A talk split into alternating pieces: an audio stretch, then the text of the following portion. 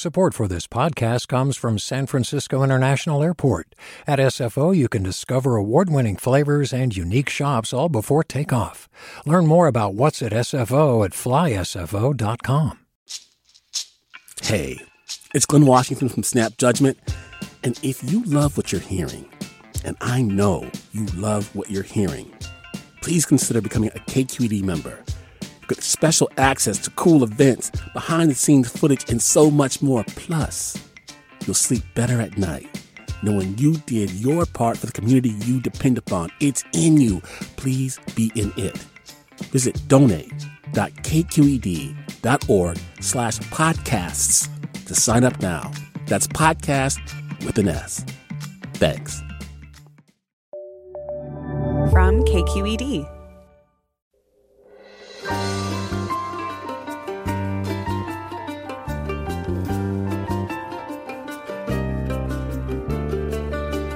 From KQED Public Radio in San Francisco, I'm Mina Kim. Coming up on Forum, the killings of eight people in Georgia, six of them Asian American women, are intensifying fears already heightened by an increase in hate crimes against Asian Americans.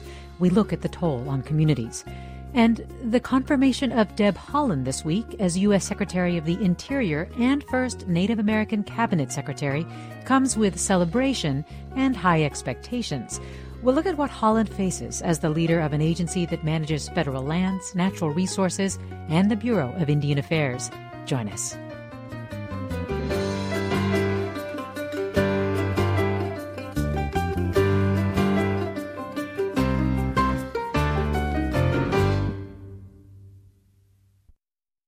This is Forum. I'm Mina Kim. Here's newly confirmed Secretary of the Interior and first Native American U.S. Cabinet Secretary Deb Haaland as she gave her opening statement last month at her confirmation hearings. Chairman Manchin, Ranking Member Barrasso, members of the committee, thank you so much for having me here today. I wouldn't be here without the love and support of my child Somah, my partner Skip, who is with me this morning, sitting behind me, my mom, Mary Toya, who's watching from Isleta Pueblo, my extended family, and generations of ancestors who have sacrificed so much so I could be here today. I acknowledge that we are on the ancestral homelands of the Nacotchtank, Anacostan, and Piscataway people. And joining me to talk about the significance of Deb Haaland's confirmation and how she's expected to lead the massive Interior Department, Dr. Greg Cajete, professor of Native American Studies and Language, Literacy, and Sociocultural Studies at the University of New Mexico. His books include Native Science and Look to the Mountain, an Ecology of Indigenous Education. Professor Cajete, thanks so much for joining us. Uh, well, it's a pleasure uh, to have this opportunity to be uh, with you for these uh, few minutes. Thank you. And Dina Gilio Whitaker is also with us, consultant and educator in environmental justice policy planning and author of As Long as Grass Grows The Indigenous Fight for Environmental Justice from Colonization to Standing Rock. Dina Gilio Whitaker is also a lecturer in American Indian Studies at Cal State University San Marcos. Welcome to Forum as well. Thanks. Thank you for inviting me. So, Gregory Cajete, I'd like to start with you. First, did you have a reaction to hearing Deb Haaland speak in the Pueblo language when she made her opening statement at her historic confirmation hearing? Yes, I, I, I was very happy to hear her uh, speaking her Keresan language. Uh, I was not surprised because uh, many uh, of uh, the people that are my age uh, who are Pueblo uh, do still uh, speak their languages. So um, again, just uh, very honored and very, very happy to hear her speak in her Keresan tongue. And can you give us a little bit of Haaland's biography, basically? I understand that she is a member of the Laguna Pueblo Nation, where people have lived in the land that is now New Mexico for some 35 generations. But I was also struck that, you know, she had come from some difficult roots in terms of just financially and so on. Uh, yes, I think if if uh, you are aware of uh, her early history, uh, like many Native people, you know, her family uh, moved around a lot. Uh, you know, following the work that they they have to find and also she she uh, grew up in a number of different kinds of communities but uh, I think it's very obvious that she had her roots uh, in uh, Laguna Pueblo and would uh, come back as often as possible. And certainly when she uh, grew older and, and went to the University of New Mexico for both her uh, bachelor's degree in literature and also for her legal degree, that, mm. that she remained very close to her family and community in Laguna. Yes, and she earned those degrees as a single mother with a young child. Dina Gilio Whitaker, what significance does Haaland's confirmation hold for you? Well, I, you know, I think it's um, it's so inspiring as a Native woman, myself as a Native woman, to see another Native woman get appointed to such a high office, and and the optics of that, and you know, and everything behind that is so inspiring for for young Native women everywhere. And um, it's certainly a long time coming. It's been long overdue uh, to have any Native person in this um, in in placed in such a high uh, office, especially in a department that oversees all of Indian affairs. Um, and all the land that that was was and still is Indian country um, on some level. So it's it's uh, I'm I'm I, I'm I love it. And what do you think the impact of that is, of having somebody have the position of leadership in a department that really does have a major impact on the lives of Native people? I think that it's important because uh, because the, the, way that the federal government deals with Indian country happens in the Department of the Interior. Uh, it's you know she's in a position of being able to have major influence on the kinds of policies and decisions and things that happen um, you know around native issues. That said i you know i think that it's that it's fair to say that we have to be realistic about what's actually possible because um, the the reality is that her boss is the federal government and um, she's not there representing native people um, she's there to do to do the job of the federal government, and that's her, who her boss is. So um, there are some you know inherent tensions there, and the structure is the structure, and the structure is built on the logics of indigenous elimination. That is the history of this country as you know what we call a settler colonial state and so we have to uh, keep all of that in mind as we even as we celebrate her appointment Mm. Well, I want to invite Joel Clement into this conversation. Joel Clement is Senior Fellow at the Arctic in- Initiative at Harvard Kennedy School's Belfer Center for Science and International Affairs and a former executive at the U.S. Department of the Interior. Joel Clement, thanks so much for joining us. I'm delighted to be on. Thanks, Mina. And to Dina Gilio Whitaker's point, can you just remind us of the awesome responsibilities of the Interior Department? Yeah, well, first of all, greetings from the ancestral home of the Wabanaki people here in the state of Maine. Um, the, the, Interior Department uh, is uh, unknown to so many people, but so immensely powerful within the federal government. that controls 20% of, of the American land area. Um, and bureaus uh, address issues as wide ranging and potentially in conflict as oil and gas uh, leasing and permitting, as well as biodiversity conservation. So there's a wide range of of uh, mandates, but also uh, very importantly, in this case, the Bureau of Indian Affairs, the Bureau of Indian Education, uh, and these are bureaus that could really use some love. And uh, it's pretty fantastic and potentially transformative for DOI to have a Native American woman uh, leading that agency you said could really use some love. You've talked about the need to build back the department. Is that what you're talking about? Yeah, but you know, it's not a recent problem. The budgets at Interior, as well as over at EPA, have been constrained uh, since the Reagan years by by Congress, and so it's very difficult to follow through and get things done. And a good example of that is the Bureau of Indian Affairs, um, and probably the on in Indian country, it, one of the most uh, egregious examples is the Bureau of Indian Education. They're not uh, they're not resourced the way they need to be Uh, and as a result, uh, educational opportunities uh, in Indian country are are woefully uh, inadequate. And you've also, it's been characterized too that in many ways, what's going to need to happen at the Interior Department is a reversal of the things that happened in the last four years. Can you talk about whether or not you agree with that and what you think the first uh, priorities need to be there? Yeah, I, I, think that's absolutely true. I mean, the previous administration came in trying to hobble the agency, um, which is not in the interests of the public. Um, they were working in the interests of, of industry in most cases. Um, and so reversing that is necessary, whether it's uh, uh, restoring the Bears Ears and Grand Staircase Escalante National Monument, which must be done. That was illegally uh, uh, shrunken down by the Trump administration, or addressing climate change, which is the issue that I was working on when I was at Interior.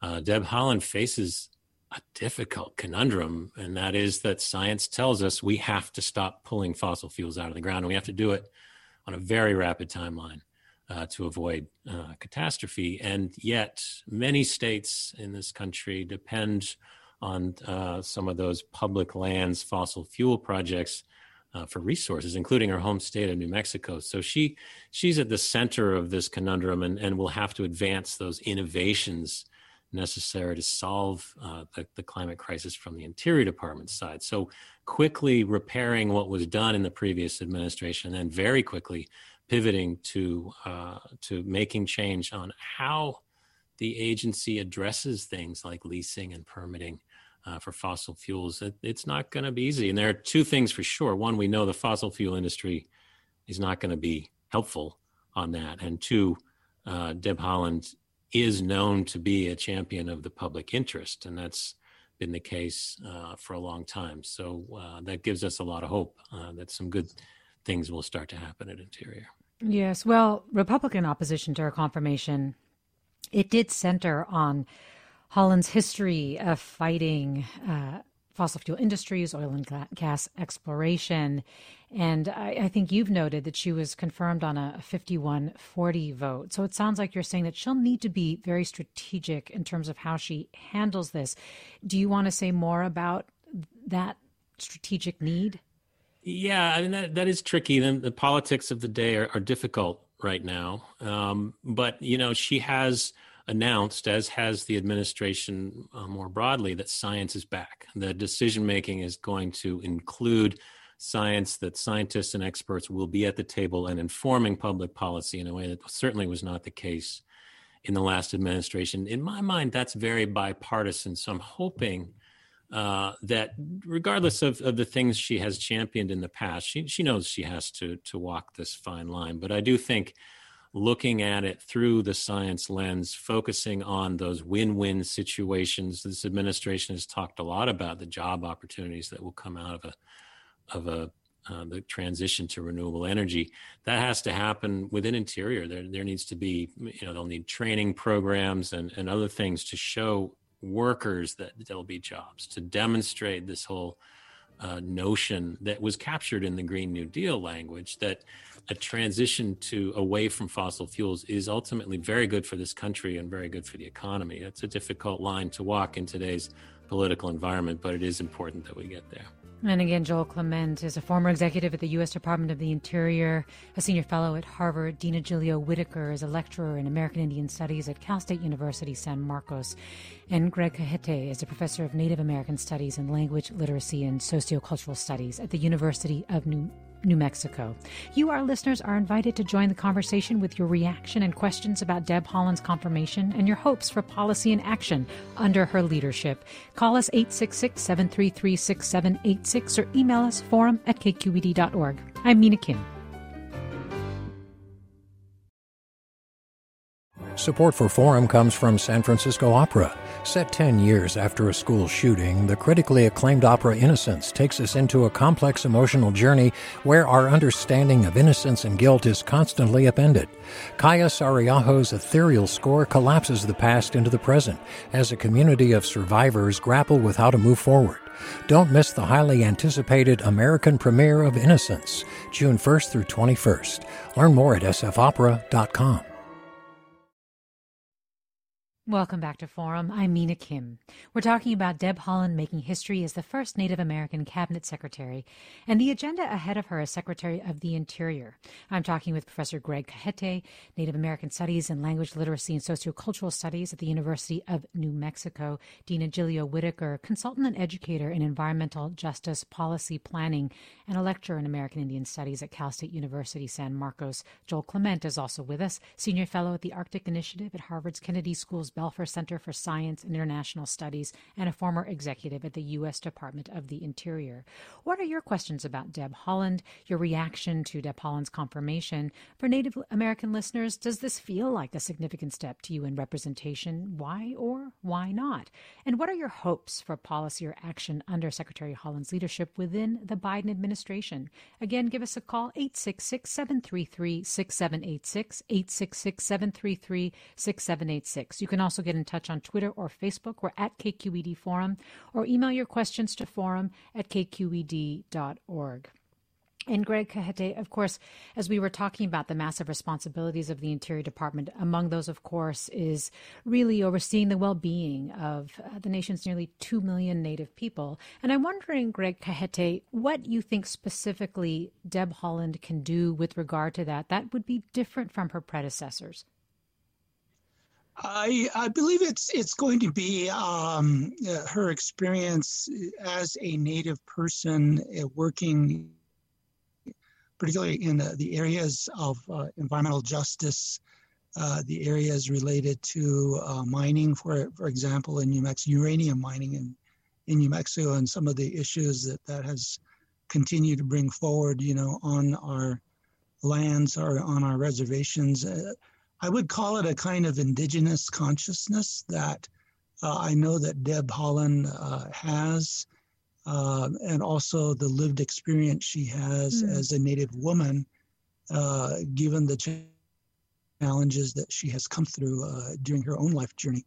So uh, for me, this is a very important difference between herself and really any other secretary up to this point in time because she has a, a kind of an empathy that you cannot get uh, except by having the lived experience that she has uh, and having developed a, a very comprehensive understanding of uh, the issues that face Native people today, and particularly uh, our relationship to the land, because Indigenous peoples are land based peoples.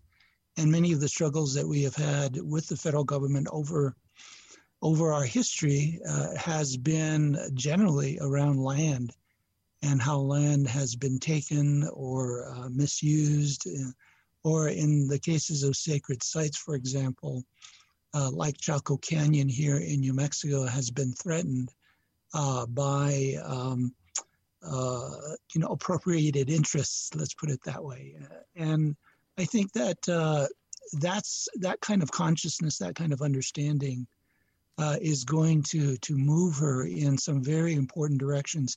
Also know that she's a very uh, uh, a very uh, uh, you know just person. So I think she's going to be a breath of fresh air uh, to many of the the workers, you know, in the Interior Department. because she she is actually a, a person that really can can help, I think, with uh, many of the issues that I know that they are facing. And then finally, I would say, you know, in terms of the the, the mention Joel mentioned uh, Native education, uh, the Interior Department does control the Bureau of uh, Indian Education, the BIE. And of course, being an educator, I am, I am very painfully aware of the inadequacies, uh, the issues and the deep bureaucracy, unfortunately, uh, that has uh, taken over the BIE to the extent that uh, many Native uh, communities trying to create their own community programs run into uh, not only the state but also the federal uh, issues of bureaucracy and trying to create their own education systems. Mm. So I'm hoping that you know she will begin to address some of those long-standing uh, conflicts, you know, between uh, communities trying to form their own forms of uh, or introduce their community education programs in the midst of um, many of the kinds of issues that they have to face with the BIE. Could you give a specific example of how some of these tensions are playing out? The BIE. Well, um, you know, part of the movement uh, in American Indian education has been to uh, self determine. And many of the communities, uh, Native communities, have begun to uh, explore or have even actually begin, begun to implement uh, a community controlled school system uh, on their reservations. we call these community schools. Uh, it is funded through the Bureau of Indian Affairs, but largely left to the community to um, to administer. You know, uh, let's say an elementary school, and uh, in many cases, uh, the uh, funding that is provided is uh, really less than adequate. also, the oversight on the part of the Bureau of Indian Education uh, tends to be extremely bureaucratic. Um, the interest tends to be more in fulfilling the mandates of the Bureau as opposed to the needs of the uh, community uh, with regard to their education. And uh, so there tends to be then what I would call uh, intractable conflict that begins to evolve as a result of uh, many of these schools trying to come into being. Um, and uh, I think that these are the kinds of things that really need uh, to be listened to and really need someone who has a sensitivity for the kinds of issues that Native people face. Hmm. Uh, uh, so I think that that's going to make a big difference if she steps into that realm of intractable conflict. Uh, one would say that the whole relationship between Native people and the federal government is is fraught with intractable conflict, and Native peoples have found ways, in many cases, to to move around that, uh, to to or to live through that. But I think uh, we really have to begin to look at, you know, what is the sources of these conflicts, and how can we overcome them and move forward in the in the challenge. Uh, Joel spoke of one conflict, certainly overall in terms of climate change and the need for changes in our government related to carbon climate change, but yet also the special interest still hold a great deal of power and influence uh, in terms of how that uh, how that challenge will be handled, you know, through the Department of Interior. Well, Tom writes now that we finally have a Native American cabinet official, how likely is it that the United States will finally ratify International Labor Organization Convention 169, which requires prior consultation with indigenous communities that may be detrimentally impacted by a mining, energy, or infrastructure project? Similarly, how likely is the federal government to now incorporate the UN Declaration on the Rights of Indigenous Peoples requirement of free, prior, and informed consent before permitting projects that might detrimentally impact Native American communities? Dina Gilio Whitaker, do you have a response for Tom? Dina Gilio Whitaker, are you there? Oops, sorry, I forgot to unmute myself. That's um, okay. Um, um, it's something that I've written quite a bit about. I wrote about it in my last book, As Long as Grass Grows. And um, there's this, you know, in the world of um, the fed- the relations between tribal governments and the federal government, is this this um, this mechanism of of con- what's consultation. So in in projects, development projects that involve tribal lands or treaty lands, um, the federal government is required to, uh, by federal law, to consult with tribes to meaningfully. That's the language that they use to meaningfully consult with tribes. Um, and you know the problem is is that there's there's a certain arbitrariness to this idea of consultation um, and there is no real definition of what meaningful consultation looks like. Mm. Um, and the reason that we had the Standing Rock conflict in 2016 was because, in the end, the, there was the recognition that the, the federal government had, in fact, not adequately com- consulted with the Standing Rock Sioux tribe um, which was why the Obama administration, you know, stopped the the the perning the the final permit that goes under the under the lake for that pipeline. Um, and so, in but in the meantime, we have, as Tom mentioned, this uh, thing that we call free, prior, and informed consent, which is a, one of the core uh, values or rights enshrined in the UN Declaration on the Rights of Indigenous Peoples. And, and you know, it's kind of important to point out at this point that um, that declaration was passed by the UN General Assembly in 2007, and the United States was the last country in the UN General Assembly, basically in the world, to actually endorse it. So the US did not endorse it until 2010, again under the Obama administration. But um, but even then, they in, they endorsed it with a 15 page uh, list of um, disclaimers basically. And they didn't they didn't really disclaim this right to free prior and informed consent but at the same time they have not actually implemented it at all. And certainly again standing rock is a perfect example.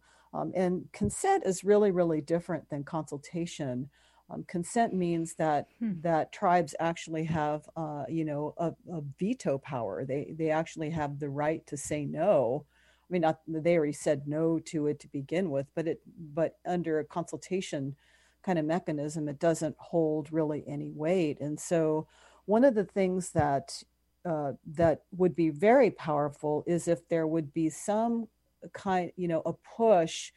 And this is something that Deb Haaland, you know, I would think would have uh, power to do is to really make it a standard practice within these kinds of permit, you know, development permitting projects to really take seriously the the power of uh, you know of recognizing tribes' abilities to say no or to give them you know to reinforce um, this this mechanism of consent. It's something that I think that's really uh, you know scares federal officials, federal governments, especially oil interests um, um, you know, and I think that's for conservatives. Like I think that's you know definitely something they don't want to see. They don't want to see tribal governments have that kind of power.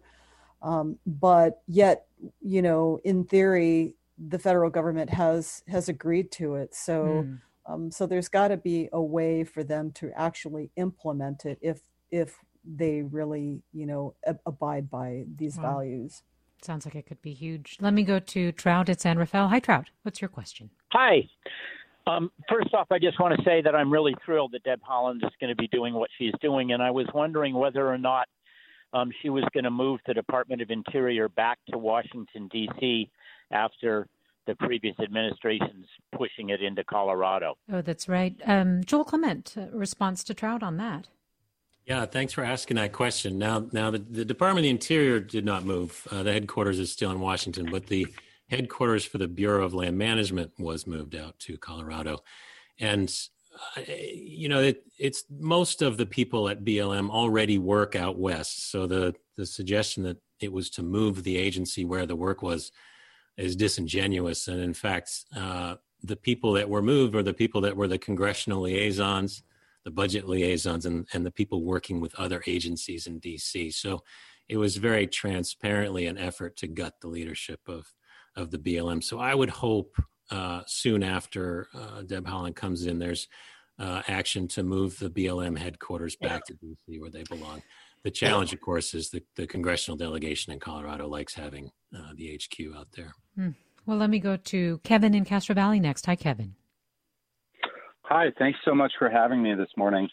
Um, uh, I work with a number of Native American tribes in Washington and, and advocate for them so they can help access uh, health care, education, housing, all these trust responsibilities.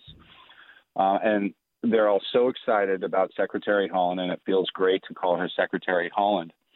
One thing I know a lot of tribal governments in the United States are hopeful about is that she can find a way to address the Carcieri decision it's a Supreme Court decision from 2009 that found that tribal governments can only have land taken into trust if they were recognized in 1934 when a bill known as the Indian Reorganization Act was passed. As you can imagine, of course, with the history between the federal government and tribal governments, so many tribal nations in the United States weren't officially recognized by the government at that time. So it's a real hindrance uh, for them to take control of their own land and achieve sovereignty over their own land. The last two administrations have addressed it in kind of a patchwork, case by case fashion, but really finding an overall solution to that mm. issue would go such a long way. Kevin, thank you for, for sharing that. And, Robin writes, I'm so happy to have Deb Haaland as the new Secretary of the Interior. I'm hoping that in the next four years that she'll be able to speed up the process of recognizing Native tribes like the Ohlone. I was struck by something that you said, uh, Dina Gilio Whitaker, which you, you were talking about how there will be inherent tensions between the fact that her boss is the federal government and that she won't necessarily be working directly for, say, Indian country. Can you just talk a little bit more about what you are watching for in terms of how she navigates this tension or what you're hearing that activists are watching for in this arena? Um, uh, you know, one of the things it'll I think what's really people are going to be watching is is her policies around land use as Dr. Cajete was um, talking about before about places like Chaco Canyon. This is something that she has talked about a lot and has moved to um, provide to, to make sure that there are protections for that place. Um, and the, the, reason, you know, in that particular area is because uranium mining has been so um, detrimental and continues to be detrimental, even though because of the the abandoned mines that that are all around the whole Four Corners region and how it continues to contaminate um, the land and air and water there. Um, so, so I think probably land issues will be the number one thing that people are looking towards. I know that this concept that I was talking about just uh, a minute ago, free, prior, and informed consent, is something that is beginning to heat up. It's um, I was listening to a webinar just a couple of weeks ago um, by an organization called the Native Organi- see, Native Organizers Alliance. I think that that's what it's called. Um, and they were talking about that. These were some of the people involved in um, Standing Rocks and tribal members of the Standing Rock Sioux tribe. Um, so it'll be, you know, I think the land issues is really what's going to be um, what people are going to be hmm. looking at, and also the protection of again of sacred sites like Chaco Canyon, but also the restoring of um, places like Bears Ears and um, and Grand Staircase Escalante and other places to make sure that the Antiquities Act is is honored and that there you know will be um, even additional kinds of protections made and efforts to return land. I mean, that's something we have to be willing to talk about too. This land back movement is not going away um, there there has been an int- interestingly enough, even under the the uh, Trump administration, there have been um, the returns of large sections of, of what are considered public lands, um, and that's interesting yes. phenomenon. Well, um, Dina Gilio I, Whitaker, I just want to thank you so much for coming on today, consultant educator on environmental justice policy planning, and Joel Clement, senior fellow for the Arctic Initiative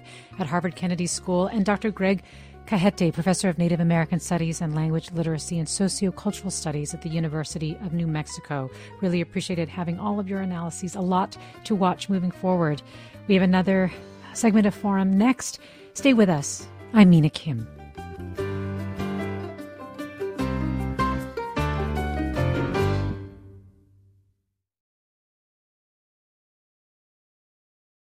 Support for Forum comes from San Francisco Opera. Set 10 years after a school shooting, the critically acclaimed opera Innocence takes us into a complex emotional journey where our understanding of innocence and guilt is constantly upended.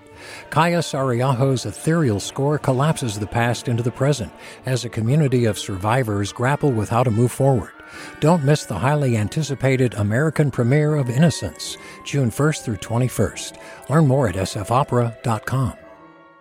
We've all got those parts of our house where the internet just won't go. Well, if you had wall to wall Wi Fi from Xfinity, you could worry less about dead spots. Because with wall to wall Wi Fi from Xfinity, you get fast speeds, reliable connection in every room, and power for all of your devices, even when everyone's online. That's wall to wall Wi Fi only with Xfinity. Restrictions apply, not available in all areas, actual speeds vary all over the country. We need to improve reading in Wisconsin. Schools are changing the way they teach reading. I'm calling for a renewed focus on literacy. We have gotten this wrong in New York and all across the nation. And it's happening because of a podcast. I think your podcast has changed my life. And I'm going to share this podcast with everyone I meet. Sold a Story investigates how teaching kids to read went wrong. New episodes of Sold a Story are available now.